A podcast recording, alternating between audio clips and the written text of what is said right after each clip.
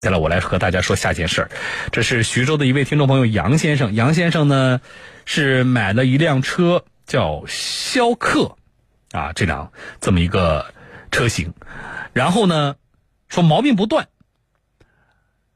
也经过跟 4S 店的沟通呢，已经谈好要退车了，但是就是在退车环节又出了问题。我提醒一下大家，最近咱们不是给大家普及了汽车三包退换车的相关的知识吗？那么今天这就涉及到，如果说一旦我们可以退换车了，依据汽车三包里边还有关于退换车环节什么样具体的规定呢？今天这个案例很典型，大家学习，好不好？啊，大家一起学习啊！来，我来连线这个车主杨先生，请他自己来说。现在我掌握的情况呢，车是一七年买的，然后呢频繁的出问题，更换过一次发动机，更换之后呢。车辆还出现了其他的一系列的问题，那么最终通过跟 4S 店的协商，已经到退车了。而且我也看了一下他跟我说的这个就出现的问题，严格对照这个七十三包退换车的条件的话，他这个其实是有些勉强的，啊，所以这里边呢沟通协商的成分比较大，但是。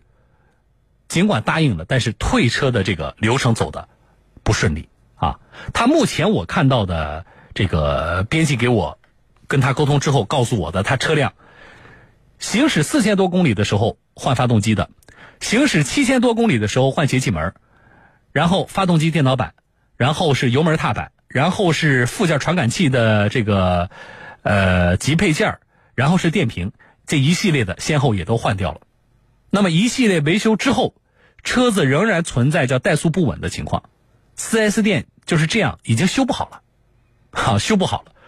在这种情况下，而且经过了一段时间的沟通，4S 店同意退车了，啊，这个呃过程挺艰难的。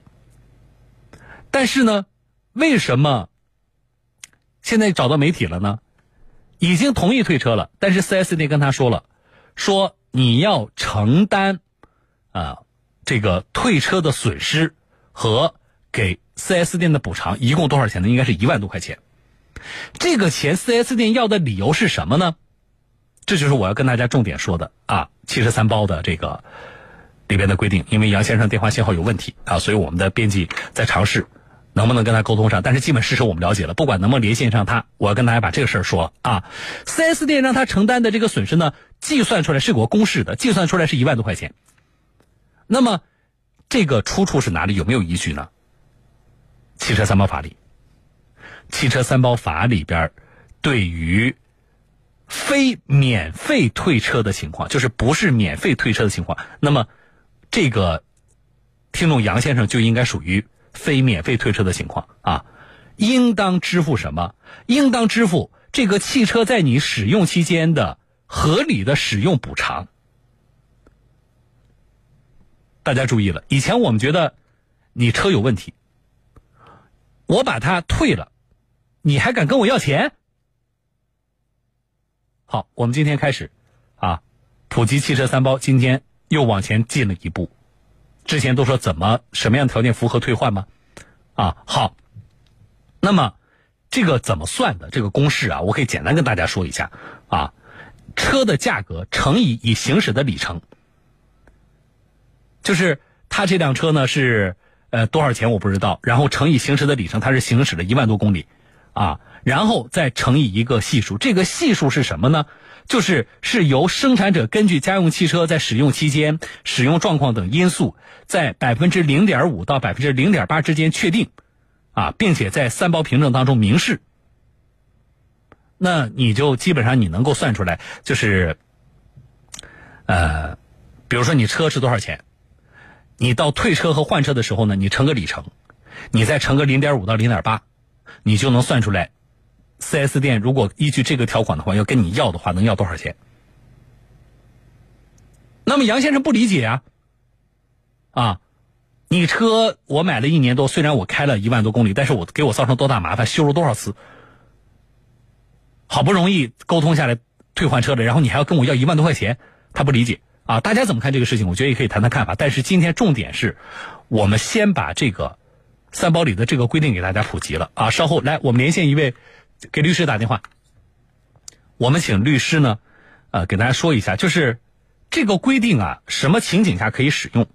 还有就是有没有比如说，像我那天说的，其实我说作为一个部委的法规，那么应该。更大程度上在消法的框架之下，就消费者权益保护法的国家法律的框架之下进行执行。如果相违背的话，那我们当然认为是上以上位法为准。那么这条规定呢，存不存在这种情况？我觉得我们也请律师给大家介绍一下，好不好？今天共同学习了啊！来，我来连线的是江苏天旭律师事务所的张赛律师啊，张律师你好。主任好，各位听众朋友们下午好。张律师啊，我刚才呢大概跟大家说了一下，就是。呃，家用汽车三包的这个规定里边，关于这个补偿费用这一块啊是怎么说的？我们接下来可能要请您比较准确的，并且权威的给大家介绍一下这方面的规定。嗯，其实对于这个规定呢，这个大家应该看一下这个法条。这个法条其中有在我们法律上讲，有叫但书，就是说。除了按照二十五条规定要支付合理的这个所谓的这个是这个所谓的补偿费用之外啊，嗯，它里面有一个例外性的规定，也就是销售者依照规定应当免除更换退换货的除外，嗯，也就换言之，如果符合免费更换这个换货或者退货情形，也就没有所谓的这个补偿费之说。嗯，那么这个法条实际上要结合这个三包规定的第二十条去看，我们看一下第二十条怎么规定。二条规定是。在出现有些情况下的话，我们的商家、销售者要负责这个退换货，嗯，并且前提是一种免费的。但是出现了有些其他的情形，那有可能就会出现消费者有一个选择权，可以选择退货或换货，但是从条文字里行间中并没有写出免费二字。也就是说，当出现了这种情况，没有免费二字的情况下，那么出现了退换货的情况，销售者和这个购买者达成了一致，那么此时。根据三包法的规定，就需要支付所谓的叫做合理的使用补偿了。张律师，我举两种情况，那你您帮我说，你说哪种我应该支付补偿，哪种不用支付补偿啊？嗯，第一种情况，买了一辆车，发动机老出问题，我换了两个新的发动机了，还是没有坚持到保修期结束，结果到第三次维修的时候，维修不好。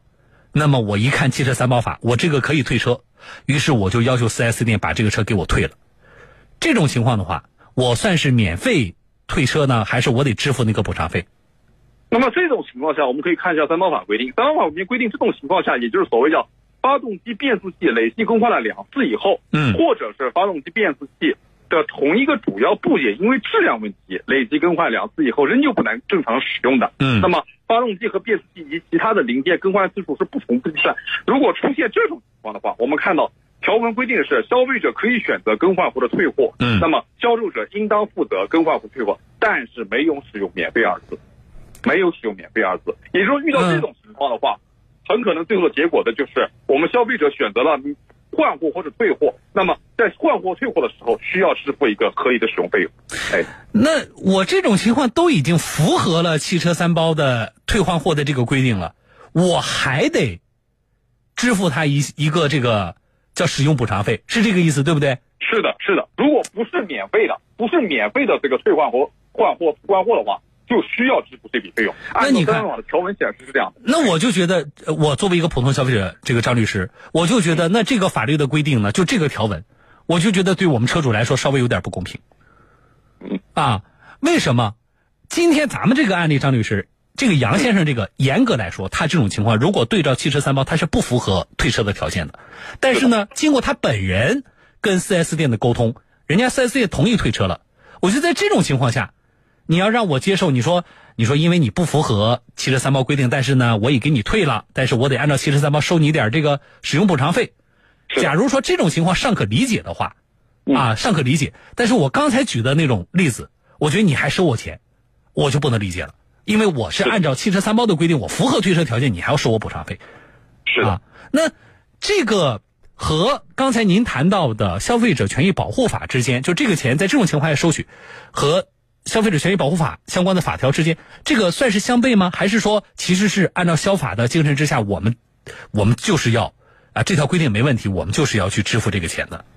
其实我觉得，对于这个问题，我们消费者在维权途径上呢，就要看出我们这种这个法律依据，就应该如何去选择。嗯，那么极有可能在我们这个日后维权的过程当中，我们的商家。这个为了使得自己的这个相应的这个销售成本得以降低，那么极有可能会搬出这个法条，说明这位先生的情况，这个不满足免费更换条件。嗯。那么严格适用三包的规定的话，就需要支付一个这个使用费用的情况。嗯。那么我们的消费者在维权的时候，我个人认为啊，嗯，完完全全可以站在一个更高的角度，因为首先我们知道三包规定。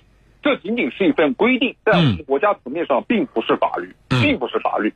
那么这并不是法律的话，我们可以借助一个上位法。上位法是最基本的，我们购买这个汽车的时候，与销售商之间形成一个合同法，一个合同关系。嗯。那么最简单、最基本的一个道理呢，就是我们在这个购买的过程当中，因为销售商所提供的产品质量存在问题，嗯。那么我们的合同目的是无法实现的，那么也就存在了所谓的叫根本违约的情况。嗯。那么如果出现根本违约的话，我个人认为。如果说销售商大家主张我们支付合理费用的话，我们甚至可以要求销售商承担因为违约所造成的损失。啊，你这个车我开这个期间给我造成的这些麻烦，对不对？我能证明的我的损失存在哪些？是的。好了，我知道。行，谢谢张律师啊，你这么一说的话，我觉得大家就能够有更客观的、准确的理解了。谢谢您，张赛律师，我们再见。好的，嗯，好了，听众朋友，进组广告啊。刚才律师说的你都听到了，对不对？回来。我跟大家来说一说，啊，我们呃处理了这最近一系列的案例之后，对于汽车三包当中有一些规定，我们的看法，好不好？稍后说啊。